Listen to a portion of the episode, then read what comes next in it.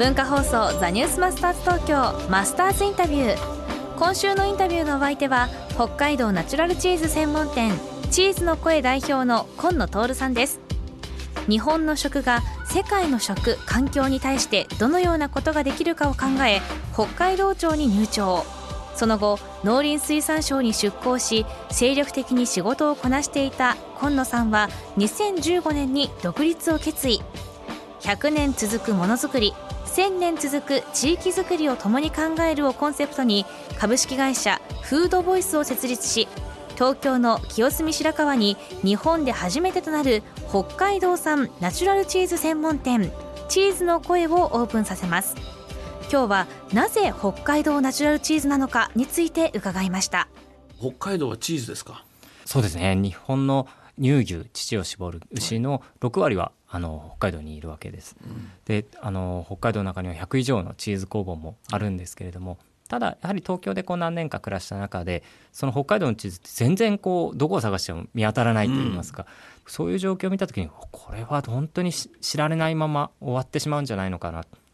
チーズ工房が知られないということは北海道の酪農に対する重要度というか、皆さんの認識っていうのも薄れていってそれがまさに TPP と重なった時に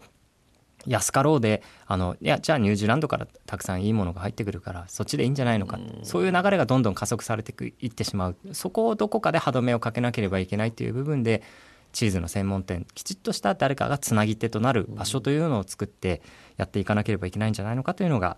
ここを始める動機ですね。うん。まあ、そのチーズの声。北海道で出来上がったチーズを清澄白河でお店で売ると。そうですね、ね、あの今北海道内100以上ある工房の中から、はい、あの私が厳選した30以上の工房のチーズを取り寄せて年間通するとこう通して300種類以上のチーズがあの店頭店頭に並んでいるという形ですね。うん、プラスしてやはりこうあのチーズもあのこうやっぱり切りたてが一番美味しいんですけれども、うんどうしてもこう日本人の消費者心理として賞味期限が非常に皆さん気になる。でその気になる消費者心理というものを受けて大体がこう真空包装されて賞味期限長くても大丈夫ですよ。真空パックをかけると今度美味しくなくなってしまうんですよね。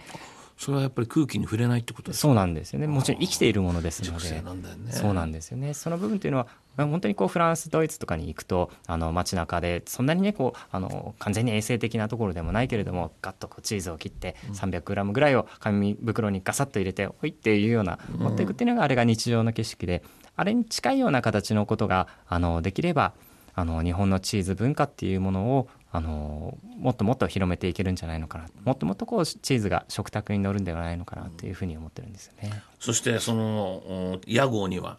チーズの声と、はい、声というのがついてますけどこれは何でなんでしょう？運営している私の会社も株式会社フードボイスということで、ね、はい、立ち上げました。食べ物の声ということなんですけれども、はい、あの声なき声その食べ物というのは別に口があって話をするわけではないんですけれども、背負っているもの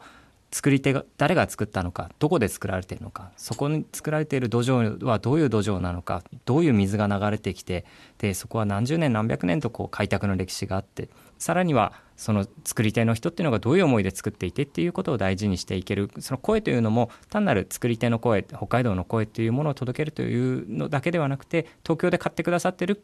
あの方々の声というものも今度生産地にフィードバックをする双方向の声の行き来をしたいっていうこともあって、うん、あのそういう場所に育っていきたいなというふうに思ってます。